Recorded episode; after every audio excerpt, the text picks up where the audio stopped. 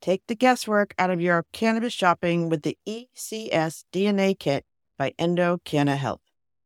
If you take pride in your canna nerdiness or are just canna curious, this kit empowers you to find more about the best cannabis choices. Right now, you can save 25% off your DNA test at endodna.com using promo code POD25. Your purchase includes the Endo DNA collection kit, Endo decoded report, personalized cannabinoid and terpene suggestions, and Endo aligned products matching in your state. There will also be suggested dosage guidelines and optimum methods for inhalation or usage. Once you know your personal ECS data, you can shop Endo supplements tailored specifically for you. And right now, Endo DNA is celebrating their new patent with a buy one, get one offer on their Afika soft gel lineup.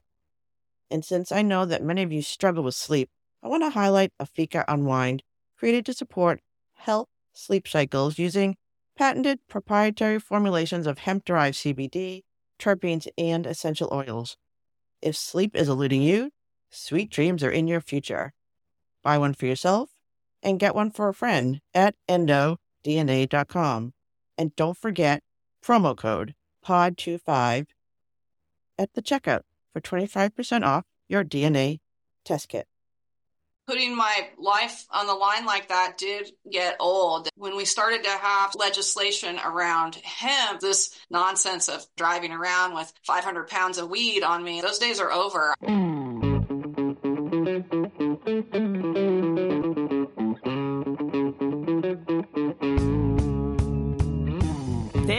Canna Mom Show, a podcast chronicling the inspiring stories of real women in the emerging cannabis industry.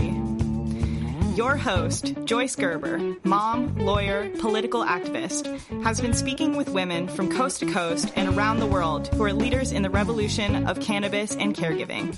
Continuing on her mission to lift up the stories of the women creating the cannabis industry by sharing their canna stories with you. So go make yourself a cup of tea or roll yourself a joint, to sit back, and learn something new about this magical plant on The Canna Mom Show with Joyce Gerber. From the Tip O'Neill Studios in North Cambridge, Massachusetts, it's the Canna Mom Show. Now here's your host, Joyce Gerber. Welcome back to the Canna Mom Show, where we continue on our mission of crushing cannabis stigma.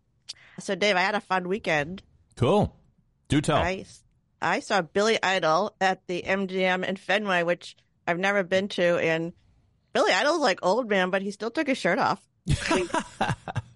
I love Billy Idol. I, I, I had no idea he was still playing. So, and that that I, I hear is a cool place to see a show. So, well, cool. neither did I, but it was through. So I know I've been a big sister through the big sister, little sister, big brother, big sister program since 1989. I've actually known my little sister longer than I've known my husband. Wow.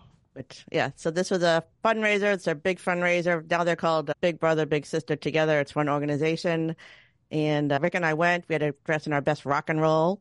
So we represented Angry Toddlers, my son's band, Angry Toddlers. So we had our t-shirts on and cool. we rocked out, and it was fun. And I stayed up past midnight, which is so unusual for me. And we helped raise some money for a really great cause in Boston that you live dull here your whole life. It's really great. These big brother, big sister relationships can change a kid's life. Does Billy Idol still do the fist pump? Oh, he did no. everything. He was like, I don't know. He was like all over. I, I'm like, he took his shirt off. He put his shirt on. Like, and there were a couple bands before it with some hip hop dudes who probably should have been taking their shirts off. I'm not sure. I remember him just being one of the first MTV guys. Like when I first, those, they ran those ads. I want my MTV. It was very rock and roll. So that's I was very rock and roll with Angry Toddlers and Billy Idol. All right. Speaking of Josh and music, because that's what I do. The hemp guitar campaign is in full swing, and I don't want you to miss this opportunity to own this one of a kind guitar made of hemp with the little beautiful cannabis leaf insignia on the neck. You can play it, you can smoke it, and we know you support our mission of crushing cannabis stigma. So head over to Lamkin Guitars if you want to see it and figure out a way how you could maybe own this beautiful one of a kind hemp guitar. And we're going to be giving it away on 420 because that's really our national holiday, right, Dave? That's right. I got a new attempt at a slogan. I just came up with it for the okay. for the guitar. Play a solo, then take a hit. YOLO. I think we're still working on it. All right, we'll keep going, but it will be. You can see it. So ah! Another reject. We keep we keep coming. We got weeks, so it's going to be on full display in Massachusetts. So if you're in the Somerville neighborhood, it's going to be at the Goods Dispensary in Somerville, Massachusetts, for a couple of weeks before we give away. And if we can get our act together, you can see a video of Josh actually playing it because that would be fun to see too. Love it, love it. Yeah, that yes. video, if you haven't seen it, is is as you've said, Joyce has gone viral. Of in Josh in a matter of seconds, showing you demonstrating the how the how the guitar works. So you can, but no, we're, we're going to do like a. Well, we're going to. Josh is not just a guitar builder; he's a literally a guitar star, rock star, right? So he's going to do a video of him like rocking out with the guitar to prove that it's not just it's not just a pretty thing. You can actually play it. Yeah, excellent, love it. All right, so there we go. And before we go on to today's guest, because she's got a big OG canna story, Dave, I just want to give a big shout out to the Massachusetts woman making a difference.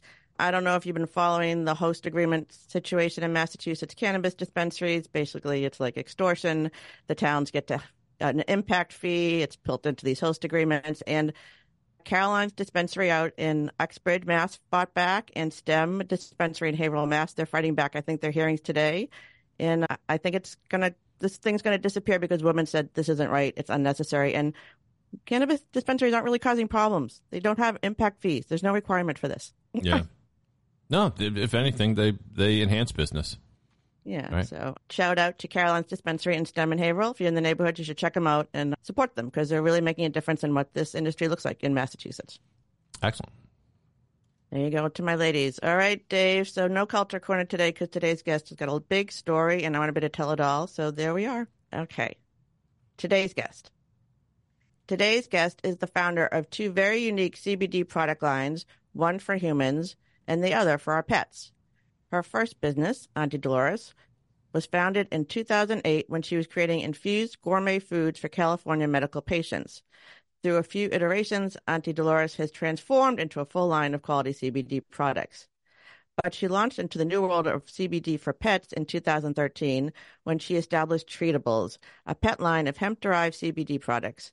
Treatibles is dedicated to producing top quality CBD infused products specifically designed for pets. As a result of their commitment to natural alternatives that can enhance the well being of our pets, they have gained trust of pet owners across the country. But she's so much more. Today's guest now resides in Tennessee to be closer to the hemp world, but her journey began in the medical market of Northern California with not just brownies, but unique savory products as well. Her transition from baking with cannabis way back in 2008 to CBD for pet and what she's seen along this long canna journey are stories you don't want to miss. Here today to share her unique canna story from baker to business owner, why she's so passionate about helping our pets with CBD, and what it's all been like to be an OG canna mom. Please welcome to the Canna Mom Show, Julianna Carella. Welcome. Thank you. Thank you for having me, Joyce. Good to be here. All right, let's just start. Let's see. I know I connected with you over treatable CBD products, which I want to talk about because I don't know if people all know this. I read the New York Times, and there was a big story about pets and animals and CBD and cannabis this week. So this is very timely. But we're going to get back to that because you have such a big story. Can we just start? I know it even goes before this, but let's start in 2008 in California. A little bit about how you found your niche so early in this industry, and and, and why did you choose the name that you have? All right. Well, I'll start with the name because that's that's the best part about the story. I think Auntie Dolores is a play on words. It's like a double entendre. It actually means anti-pain because Dolores means pain in Spanish. Hmm. So Auntie Dolores, because we really can't make claims about what cannabis does and how it helps. But you know, there's always a way to get that point across to patients and enthusiasts. And Many people still don't know that cannabis is an incredible analgesic, which is a pain reliever. Right. So, so the, the brand name literally means anti-pain. That's awesome. And you started, and you started in the old school um, yeah. Uh, medical in California. Yeah. Okay. Yeah. We started back when the regulations were all based on compassionate use. Those laws were put in place in the early 90s in Northern California and California in general.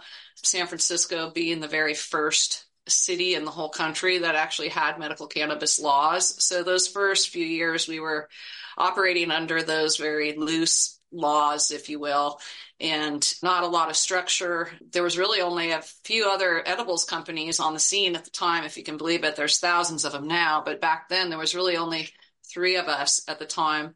And we wanted to get into edibles that were a little more healthy than all the sugar that we could see on the shelves in these dispensaries. So we were really big on products like savory pretzels, chili lime peanuts, caramel corn, things like that, snack foods, gourmet snack foods that also medicated individuals. And, and I, I talk about this a lot. It is some really sweets. It's just a lot of chocolates and gummies, which I understand now for the dispensary specifically. It's hard to test them and get them through the whole process without them going stale. But mm-hmm. it it would be nice to have more, not just yeah, yeah exactly. Okay, keep going.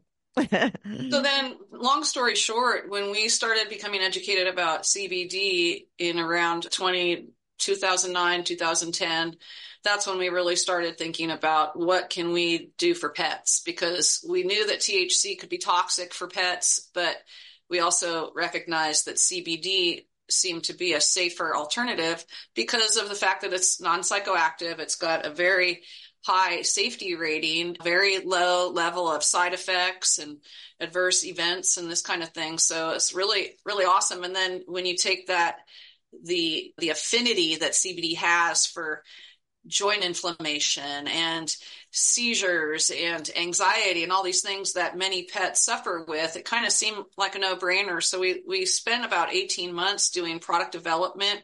I was still making the THC edibles. We had a full commercial kitchen and I had a full staff of, of workers working on those products and, and they all had pets. So we right. kind of started right there with let's take the product home and try it on your own pets. I mean, so, uh, and it's so like people understand. So uh, just California was ahead of us medically, uh, the rest of the country, so they had access to THC products.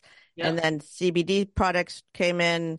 Were they always on the? I mean, I know kind of like got conflated with like well, the Farm Bill, but you were using CBD products. Was that something that was happening back then, just for humans well, it was well? from cannabis. So this is where the history yeah. around CBD is really interesting because when we got into CBD, it was because the cannabis cultivators in Northern California were starting to grow CBD-rich strains. This is years before hemp became the leading source of CBD because once upon a time, hemp was only just an industrial plant and they hadn't figured out how to cultivate the hemp plant so that it could have that legal threshold of 0.3% THC. So when we were using cannabis oil that was CBD rich, it still actually had a, a, pretty substantial amount of THC in there, even though we went to great lengths to reduce that. So when we finally switched over to hemp in 2014, after that first farm bill was passed, that was what allowed us to start selling the product across state lines because hemp had already been established as the source for CBD and it, it's it's designated as a hemp plant as opposed to cannabis in that it has less than 0.3% THC. Yeah. Okay. So, like this, like we're like nerding out on the camp, but again, like this is totally why.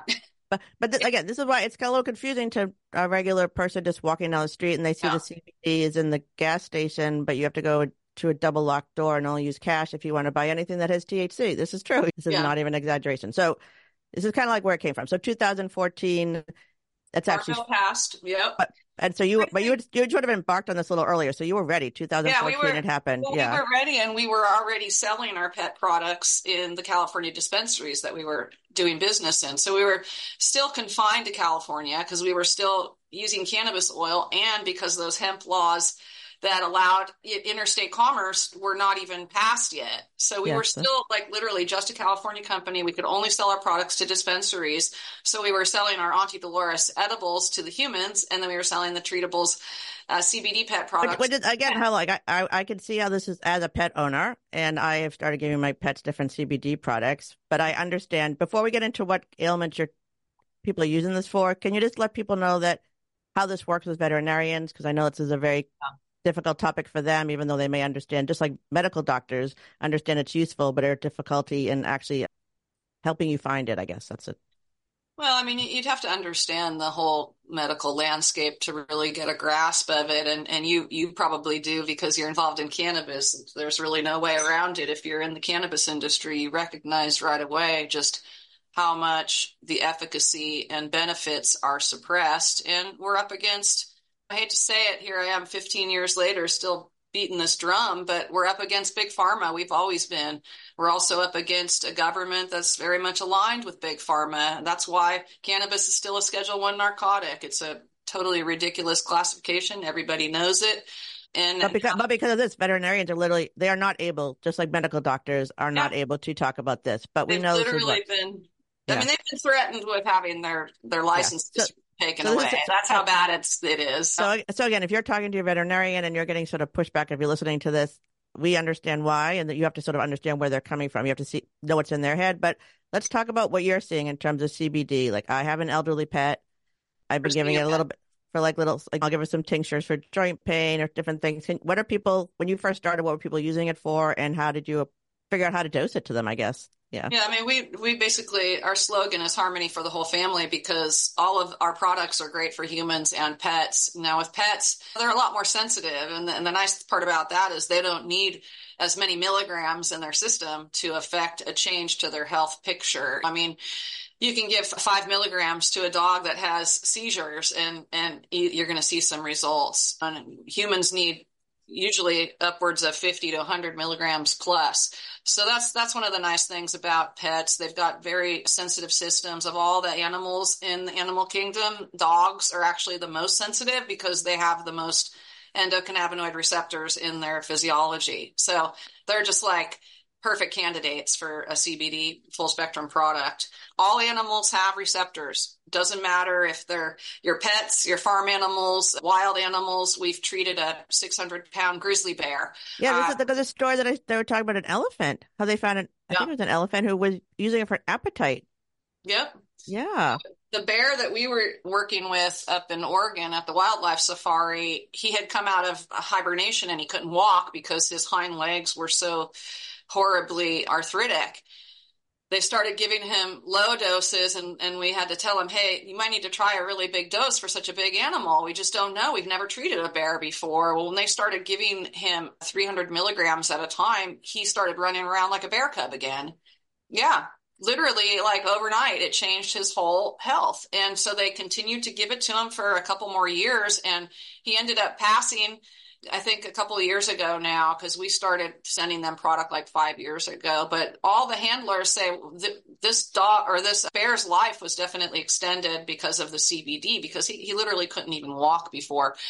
You know, I mean, it's horses are another one.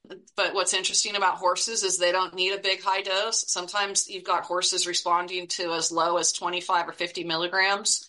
It's great for horses, but of course, again, we're up against all these ridiculous regulations. They've banned CBD for race horses, also for show horses. They, I mean, they've actually banned it. Yep. Yep. That, that's interesting. I guess they I, don't want the horses to recuperate from all that inflammation that's caused by having to race all day and, and, and exert their bodies in the way that they do. So yeah, it's it's kind of like I tell people because a lot of people are really excited about getting into the cannabis and hemp space. It's a very exciting industry to be a part of, but you're constantly fighting the powers that be. It's been like this since we started 15 years ago. And I always thought by now they would have removed cannabis from the Controlled Substance Act. I also thought by now the FDA would have gotten out of the way. I mean, it's CBD. It's literally one of the safest compounds you could possibly take or give to your pet. And yet it's under this ridiculous scrutiny while all these other unsafe medicines are, are approved all day long. So there's just this inherent complete dichotomy that we have to deal with where we're constantly. But, but you're still, but I got to say, you're like a lot of the women I meet. I mean, you're an OG. OG's really stayed in because I can see people yeah. dropping out now, but you stay in it. I mean, is your why the health? Is your why, what is your why that keeps you just? the why is because it's a fight. It's been a fight, and it's going to yeah. be a fight until it's won. Because I'm, I'm frankly, I'm over it. I'm over the whole landscape. It's very, it's, it's totally dystopian. Okay. I'm just going to cut right to the chase here. It doesn't make any sense at all. And it keeps people and their pets from feeling the best that they could possibly be and instead diverts them towards products and medicines that might have side effects, might not be great for their liver, might not actually you know, cure their epilepsy, might just suppress it. I mean, I could go on and on. It's just, I mean, it's like it's it's we're running parallels with humans. So uh, Yeah. another one of your products, like you tell me a little about some of them, but I I always talk about I have my own cat. She's weirdly nervous, very very anxious. Will not let me touch her unless she's sitting on the bed. And you had mentioned you had a cream, a unique kind of Yeah. transdermal cream that can help with pain as well, but could also help with anxiety. Can you talk a little bit about that? Absolutely, yeah. So the transdermal cream that we have, we just revised the recipe, made it much more potent, and also made it a stronger dermal penetration. So one of the problems with a topical product with your pets is you put it on and then they're going to want to lick it off. So we wanted to make a product that was going to absorb quicker than they had a chance to actually lick it off, and that's that's what we achieved. A little bit goes a long way. And what's really nice about it for your super picky pets that don't want to eat any of our chewables or don't want to take the oil, that recognize when you put the oil in their food and you try to hide it and they're like, no, I'm not going to eat. That type of pet is a great candidate for our transdermal cream because you can take the cream. Not only can you put it on affected areas where they might have hot spots or rashes, but you can actually put it on the tip of their ear where there's actually receptors that are going to take in the CBD and the other cannabinoids and it'll filter into their whole system and act just like a digestible product might. So we've got a lot of picky cats out there and even though we we make these awesome chewables that cats love, not all cats are ever going to love any product.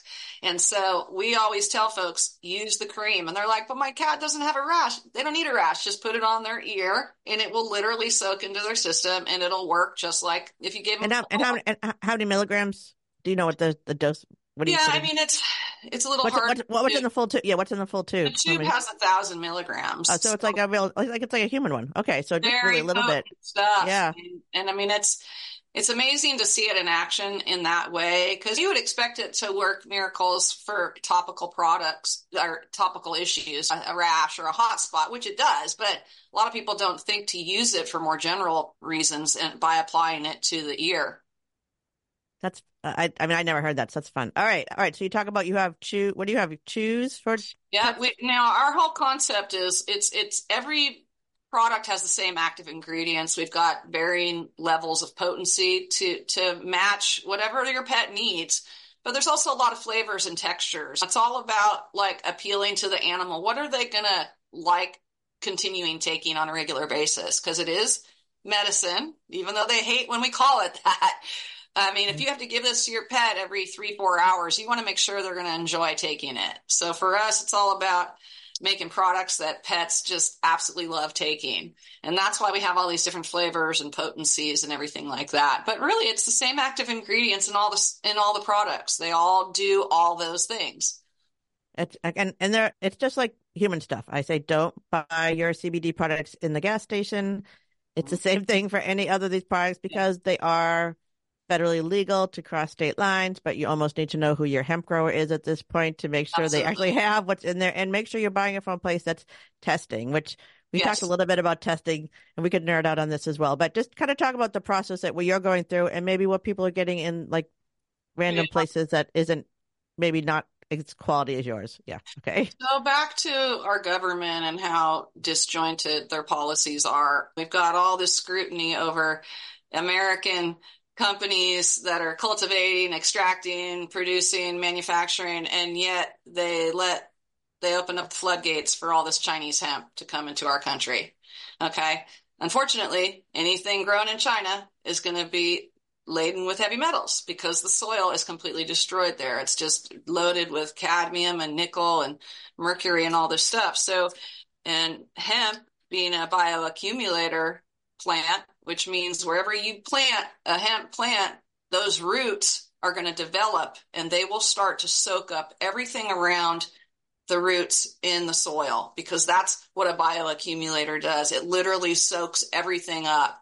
That's why they use hemp to when there's oil spills and all this kind of stuff because it will actually help soak it up. Well, when you plant a hemp plant in soil that has heavy metals, those heavy metals will make their way into the plant. And then when you go to extract the oil from that plant, you're going to extract those heavy metals with it. So we stay clear of Chinese hemp, you know, and unfortunately there's there's no way to confirm 100% that it's not going to have heavy metals in it.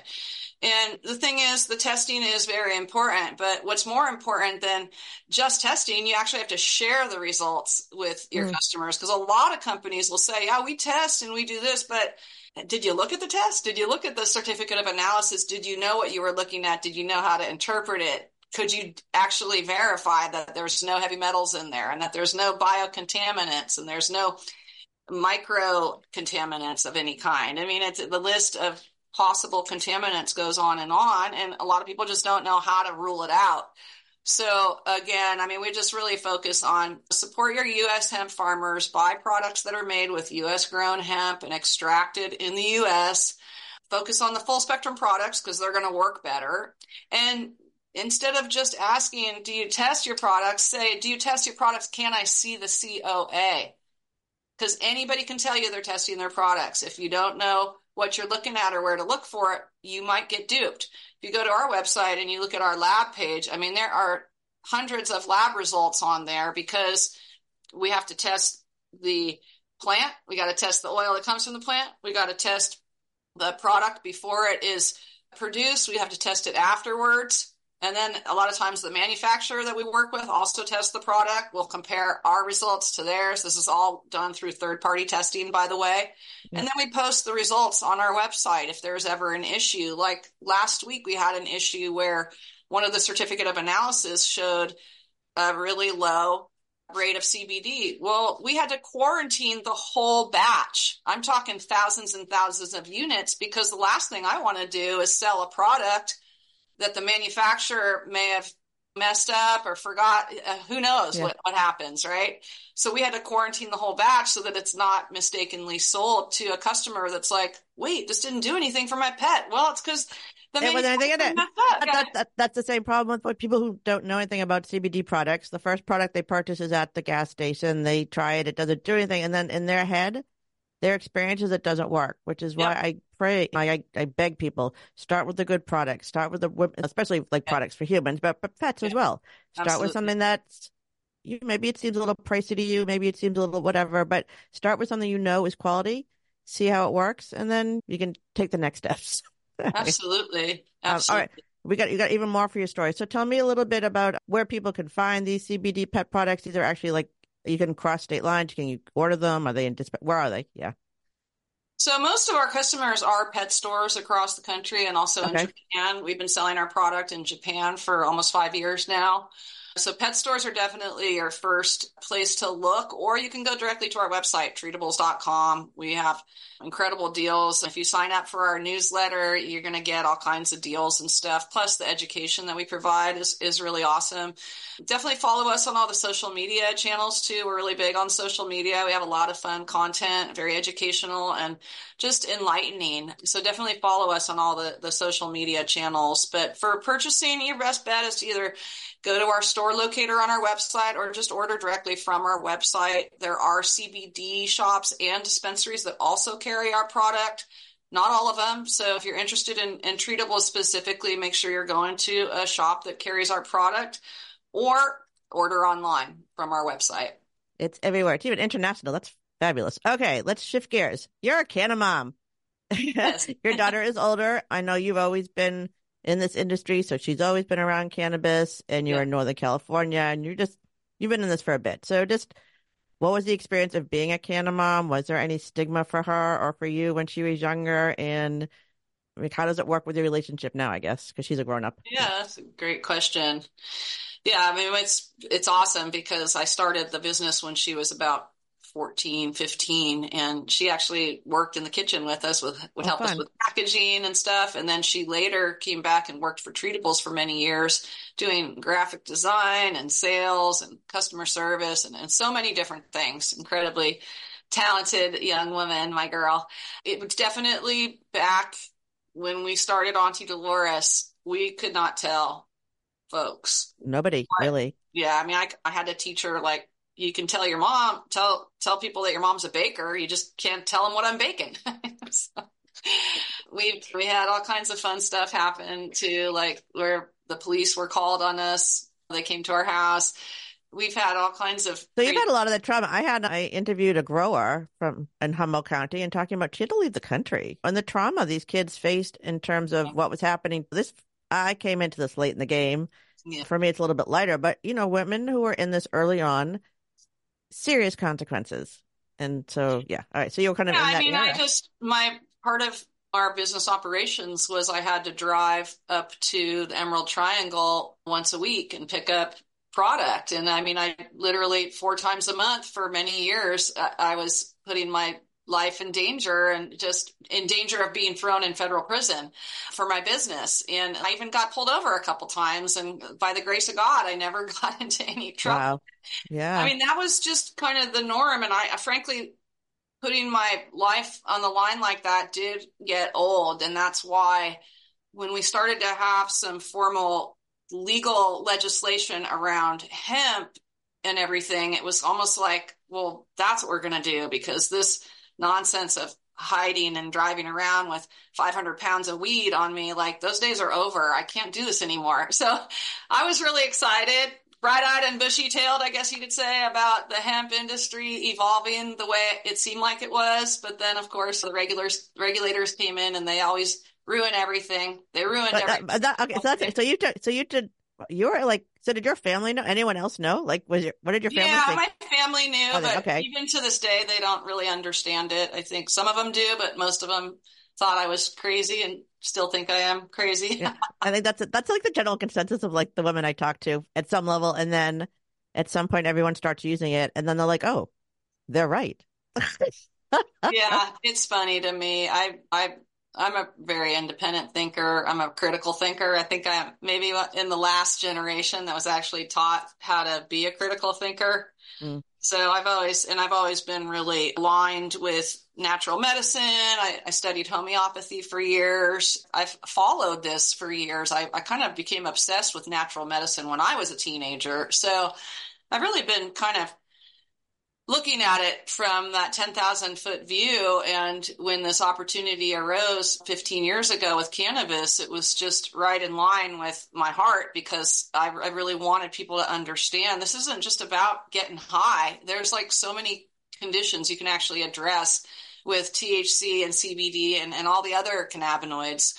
And it's, it's, it seems like no matter how much we educate people, that stigma is just so strong. And it's because we're dealing with a century old propaganda campaign that is stronger than any other propaganda campaign that I think I've ever seen. And I'm pretty focused on propaganda and health because I see how lies are presented to us as truths. And that's always been the case with cannabis. But when you look at how long this stigma has been around and you look at how much propaganda over the last century has fueled that stigma, it's no wonder. I mean, we've literally. I, I, I, I, literally say that every like we live in the anomaly in history. It's been a hundred year story, lie, blah Yeah. blah blah.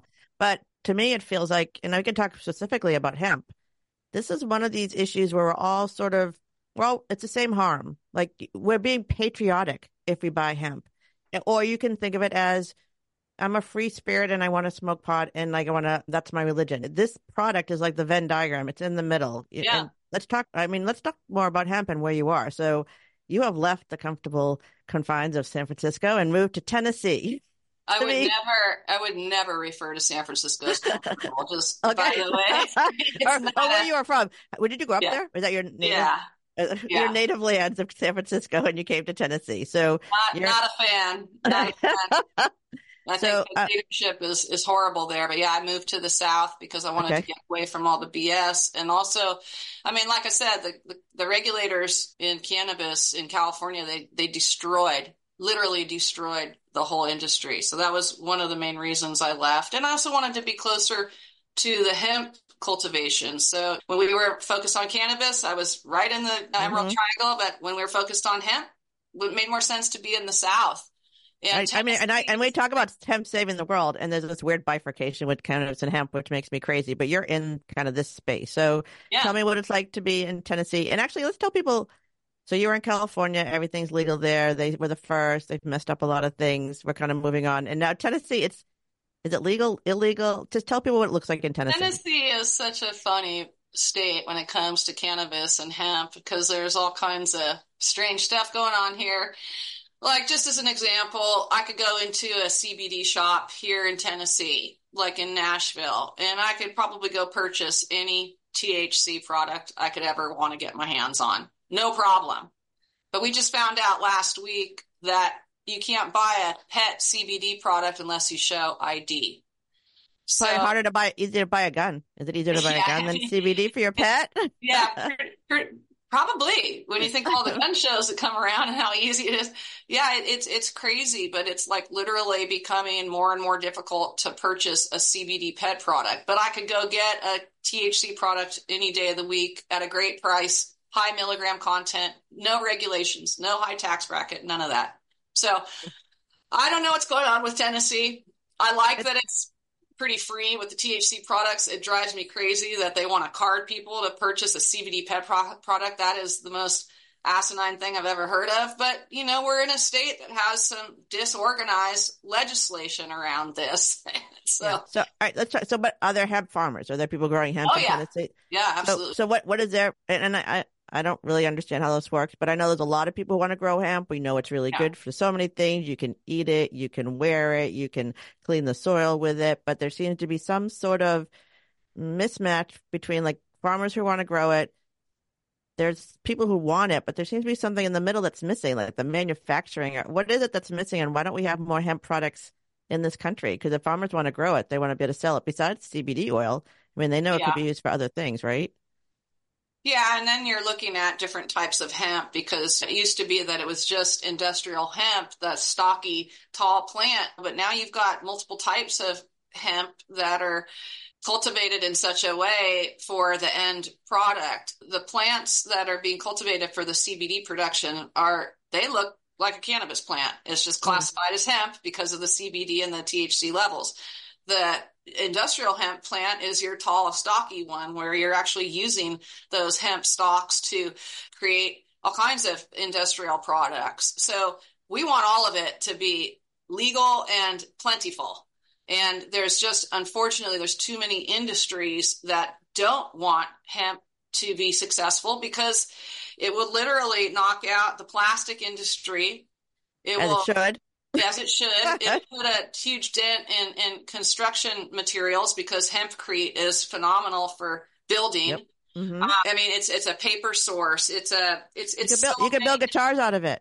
yeah, you can build guitars out of it. it. It does so many things, and so yeah, like everything else that's that God gave us because humankind needs it. Well, you got the powers that be that are going to come in and make it difficult for for the common folk to get their hands on it because it, it cuts into their profits. And that's basically what's going on right now. I think there'd be a lot more cultivation happening and extraction. Something did happen a few years ago that a lot of people may not realize but a lot of farmers that saw this opportunity back after the 2018 farm bill passed they immediately wanted to switch over their crops from soy or corn to hemp. And a lot of farmers did do that. And I commend them for doing that. But unfortunately, they may not have known all of the ins and outs because it's not the same cultivation process. And there's so much more involved, especially if you're cultivating hemp for CBD, right? I mean, so, it's like it's that point three thing that's killing people too. They have to. There's that too and I know I, I, don't know if you're involved with legislation. Yeah, I don't know. I know they've been discussing trying to get up to one percent or something higher because that's a fake number, anyways, just, just to make it easier for farmers. Total arbitrary number. Again, yeah. it's just yeah. another ankle biter for the regulators to pass down, trickles down to the cultivators and the people that are trying to just do good business and offer a great product, but they're constantly having these ankle biters in the way, and that's that's same thing with cannabis cultivation too. It's just, it's like having to, it's kind of like when one of the things that happened in California that destroyed the industry is you got all these lobbyists for the liquor industry. they came in and they saw this opportunity and they're like, oh, well, we'll just pivot from liquor distribution to cannabis distribution. But they didn't understand the first thing about like there's actually a shelf life to cannabis. It's not like filling a bottle of vodka, sealing it and putting it on the on your shelf and it lasts for 40 years. Cannabis ain't like that. So these idiots came in and they literally like destroyed destroyed the industry because they took all this business from people that were already distributing cannabis products and then they didn't know anything about how to do it and they lost a bunch of cannabis. Mm-hmm. I mean, so there's just a there's like a there's a learning curve to this stuff. I, and, and I I've been in so I've been in cannabis since 2017 2018 here in Massachusetts, which you know is much later than you, but it's kind of old school for here. And I've seen how it's changed. People who came in with a lot of money who would actually say to me at events they were proud that they didn't use it. And, and now I understand like it's insane theory that you're going to come into this industry and make a lot of money. And what I talked about earlier in the show, we have a lot of things going on here in Massachusetts, specifically across the country as well, that are making it very expensive to yep. be a regular normal business. In addition to not being able to deduct your regular normal business business expenses, you also yeah. have an additional lots of taxes and fees, like this fee yeah. I was talking about earlier, up to 3% impact fee to protect the city or town from all the horrible, terrible things that are going to happen. And we've been here legal for many years, and those those towns, the reason they're getting ruled against is because they can't come up with the receipts because there's nothing bad being done and they don't need that money and they're giving it back to the dispensaries. And this is millions of dollars. We're not talking little money. We're talking these dispensaries are coming into town, they're being good neighbors and so it is changing. I will say here in Massachusetts, I get the things are getting better. Some of the big guys are falling out. My dream of this podcast and talking to all these women across the country is that this is a new industry that can be built in a different mindset. I talk about like a caregiver, where caregivers, the plant is a caregiver. Can we do something that is different and positive and healthy and helpful? Which is what you're. This is what you're doing, and you're still doing it. So bravo, because I know it's hard. All right, so you've been in this for a long time too like I much more than me, but dog years. I say a lot. It's like dog years. So you've been in this for like a thousand years now. So what surprises you most about what the, we talked a little bit about the industry now, sort of nationally, and then we talk about hemp. How is hemp going to save the world? Like, what is what's the next steps? I mean, you're down in Tennessee. There's farmers. There's people who want it. We're helping pets. What do you think is going to happen? You got to get the government and these regulators out of the way because they really they're ruining it for everybody. These high tax brackets are also a total business killer. That's one of the reasons the California industry never succeeded and it won't because who's going to go and pay 30% tax on a cannabis product when they can go down to Johnny on the block and get their eighth on the corner? I mean, it's, I don't think when the regulators came in and said they wanted to like help the industry become legal, no, they, that, that was not their intention ever and never will be. And I, I, I learned that the hard way because we were involved in the regulations and, and shaping them in California. And then I, after it was all said and done, I looked back and I said, what a mistake we made. We should have stayed in the black market. I know I never thought I'd say that out loud, but here I am. I, I mean, I, and I have been following this industry for a while, and I can see how hard it's been. But you guys are the pioneers. Like you're the like legit OG pioneers who gave the government a chance to say, okay, we're going to do this regulated. We know we can do this unregulated. We know this we can do this the way we've been doing it for years, but we're going to step up and try to be part of the solution for this and not just let you make all the decisions. And it's still difficult and it's frustrating. I can see it in all the people I know, but you're still doing it. So that's kind of good. And then hemp. I mean, you're in Tennessee. What what do you see? Like again, this is patriotic. We want to reframe yeah. this discussion. This is a patriotic discussion. Hemp is American made. This is family values, farmers, and health and wellness. And if you're coming at this from a morality perspective, like you think it's the devil's lettuce, kind of shift that. I mean, think of it as something that you believe in patriotism loyalty yeah. whatever the whatever your moral compass is that is what cannabis can fit into so what do you see about hemp farmers down there and are you seeing people changing hearts and minds really from the like healing their pets? Like literally just seeing their pets get better? Are they having a different perspective of what this is? Oh, absolutely. And what's really interesting about pet owners that give their pets CBD, I mean, we, we kind of tapped into this early on. Wow, this is a whole different customer base. A lot of these people have never even tried CBD themselves mm-hmm. or THC for that matter, but they're like, I got to try this for my pet. And then they see it working for their pet and they're like, why haven't I tried it? So we gained a lot of human customers by them seeing how effective it was for their pets and how harmless it was for their pets. But yeah, the South is really, it, to me, it, it, seems that there's a, a, plethora of cultivators just in these surrounding states around Tennessee. So I really like being in the thick of it. Some of the other states out west that tried to get their hemp program off the ground, it was kind of difficult, especially if you've got a cannabis program in place. And you're talking about two different sets of regulations, which only causes more confusion, right?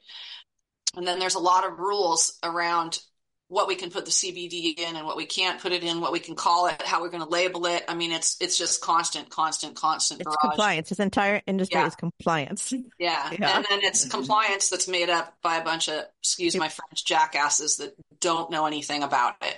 And who that's treat it like who treat it who treat it like plutonium. So yeah, yeah. and they're also aligned with big pharma. I mean, it's you know, it sounds like a lot of conspiracy theory stuff, but it's the reality of the situation. So, so it's like I can tell you, I can tell you stories you wouldn't even believe what we've dealt with as far as well, regulators. Well, just because you're paranoid doesn't mean people aren't out to get you. So it's like, uh, all right. People so you want to know like how how weird it is to to do business in this space. They think it's like all fun and games. No, it's it's like a lot of a lot of headaches actually. All right, so you're down to so you're working with some farmers, you're doing your products. Let's come back to Auntie Dolores. So I know you kind of jump back into like human products as well. So what are you doing with that and what kind of products are people looking for and how now they, their pets are healed? What else do yeah. they need? Yeah. Yeah, no, we're we love providing products to humans too. It's just with the red tape around the THC products, we pivoted to becoming basically a CBD product exclusively because we're dealing with hemp now and we can sell it across state lines. So Auntie Dolores is really more of a CBD product now. Now, if the controlled substance classification of cannabis were to ever change, meaning it was removed from the list, then we would probably get back into making THC products if we can ship them across state lines. We'd love to do that. I don't know if that's going to happen anytime soon, though. We're going to have to have a major government change for that to happen, I think. Deschedule or bust. That's my hope. Yeah. All right. So I think. Oh, we're actually on time. All right. Ah, so thank you, Julianna. So if people want to find your products, Treatibles, if they want to connect with Auntie Dolores, if they yeah. want to just talk to you, how, what's the best way to connect? Well, definitely connect with us on social media, Auntie Dolores and Treatibles. It's two separate handles, but we're on all of the platforms. If you have any burning questions and you want to email me directly, feel free. I'm at Julianna with two N's at treatibles.com. Treatibles is actually spelled T R E A T I B L E S dot com. Yeah, come check us out. Happy to help in any way. And if you have a store that wants to carry our products, we'll send someone out to help you with that as well. Because it's you want your pets to feel well too. Everyone's like these are our little buddies, and we are willing That's to right. do. I talk a lot about these stories that are changing hearts and minds. It's awesome because someone heals a child, but if you're healing your pet, I think that must have the, literally the same experience in your brain to open up that space to be like, oh, maybe what I know is wrong mm-hmm. yeah. All right. Thank you, Julianna. Thank you for joining us today. And that's another show. Thank so, you. There we go. From my guest, Julianna Carella, founder of Treatibles and Auntie Dolores, and of course, my Cannabis David Yaz, and my Canna Mom Show team. I want to thank you for taking the time to listen to the Canna Mom Show. We're on a mission to enhance the impact women have in the emerging cannabis industry by sharing and preserving their stories of love, kindness, wisdom, and hope Thank you for following and sharing these inspiring stories so that together we will crush the, the stigma around cannabis and caregivers. I'm your host, Joyce Gerber. This is the Cannamom Show, and we're a production of Pod 617, the Boston Podcast Network.